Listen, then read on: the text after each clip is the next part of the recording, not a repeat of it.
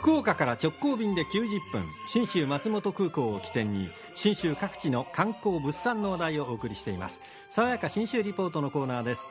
今朝もスタジオには中島理恵リポーターです。中島さんおはようございます。おはようございます。おはようございます。12月の16、17、18日の2泊3日で安藤さんと信州に出かけます、ええ。西日本新聞旅行とのコラボレーション企画。安藤さんと行く信州旅諏訪大社4社巡りなんですが、まあ、諏訪大社を全部巡るだけでなく地酒の酒蔵に行き、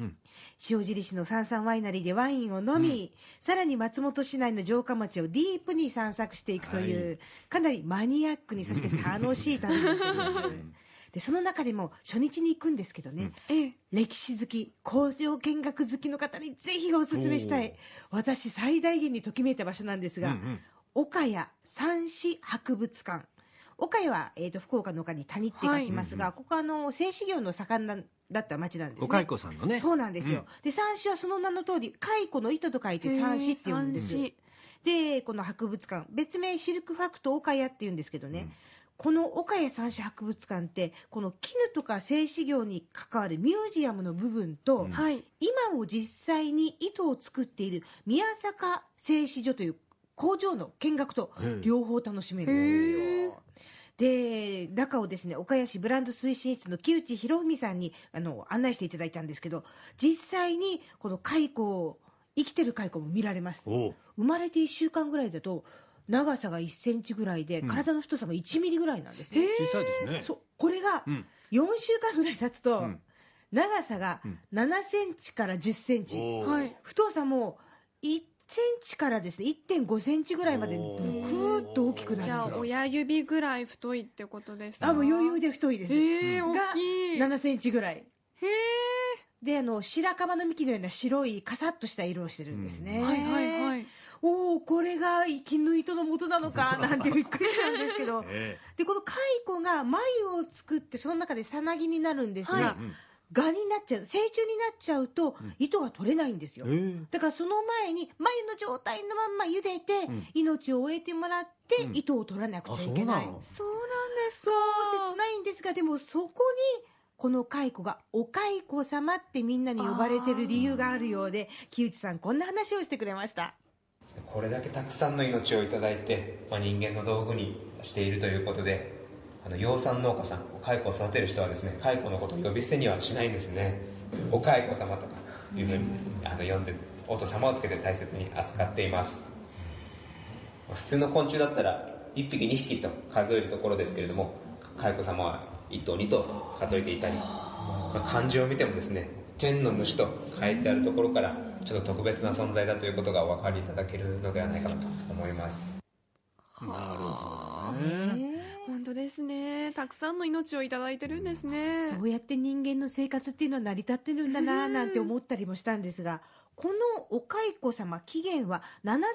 前の中国って言われてるんですって、この発見については諸説あるんですが木内さんの好きな説はこれらしいです。まあ私の一番好きな説はですね子供たちが見つけたという あの説です、まあ、子供たちが山で遊んでいたらですねある日木に眉がなっていたんですね。で子供たちはそれを眉ともどんぐりとも知らずに家に持って帰ってきて友達同士でキャッチボールしたりお手玉したりして遊んでいたそうですそしたらある時ですねあの夕飯に用意した鍋の中にほとんど眉が起こってしまったんですね。でいけないと思って眉を引き継いであげたらゆゆだっていてですね糸がほどけて出てきたと。いうところから蚕を飼い始めたという説があります。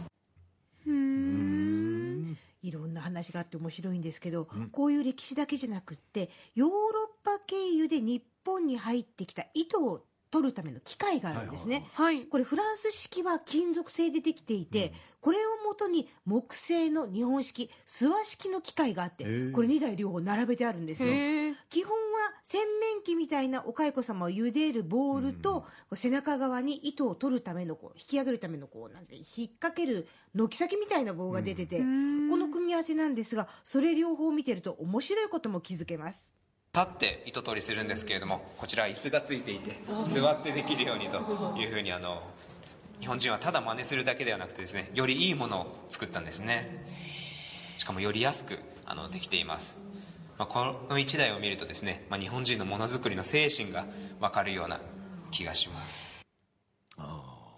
座ってできるようにした。それは楽でいいですよね。ですよ。さすがだな。日本人なんていうので誇りを持ったりするんですけれども、そしてさらに実際の製糸工場にも入れます。手作業をしているチームそれから自動で糸を紡いでいるところ両方あるんですが、手作業のエリアに入ったら、はい。しっとりしかもほかほかしてるんです。原因は眉が使ってるお湯にあるんですね、その前で皆さんが作業していらっしゃるんですがこの糸取りについて木内さんこんなことを教えてくれました。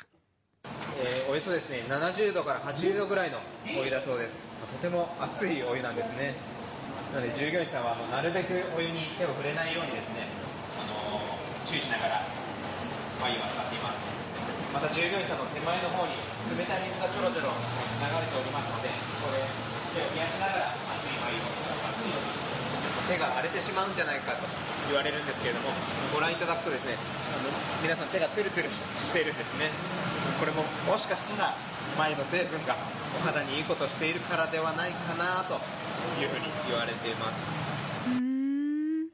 ねき絹糸ができるんですから肌にいいということなんでしょうね。でその絹糸のうん。シルクパウダーからできた石鹸とか化粧品もあるんですよ。実際石鹸使ったら本当にきめが細やかくてつゆつるふわふわっとしてる上に おはぎれが良い。びっくりしました。しかも聞いたらこれは長野県産の眉だけでできたシルクパウダーなんですよ。すごい。ってなかなか面白い場所岡谷の三種博物館にも行きますのでぜひまだえ申し込み間に合いますので、えーご参加いただければと思います、この旅に行く時も FDA 富士ドリームエアラインズの直行便がたった90分で1日2往復結んでますのでひとっ飛びして出かけていきますえ旅のお問い合わせ申し込みは西日本新聞旅行にお願いします。電話番号が092-711-5518こちら月曜日から金曜日の受付問い合わせになります。またホームページにも載ってますのでぜひご覧になってください。まあ明治時代の日本の経済を牽引した製糸業。そう。ねえーそれが見られるっていうんだから面白いですね。安藤さんと一緒に勉強すると、はい。ますます楽しいこと間違いなしです、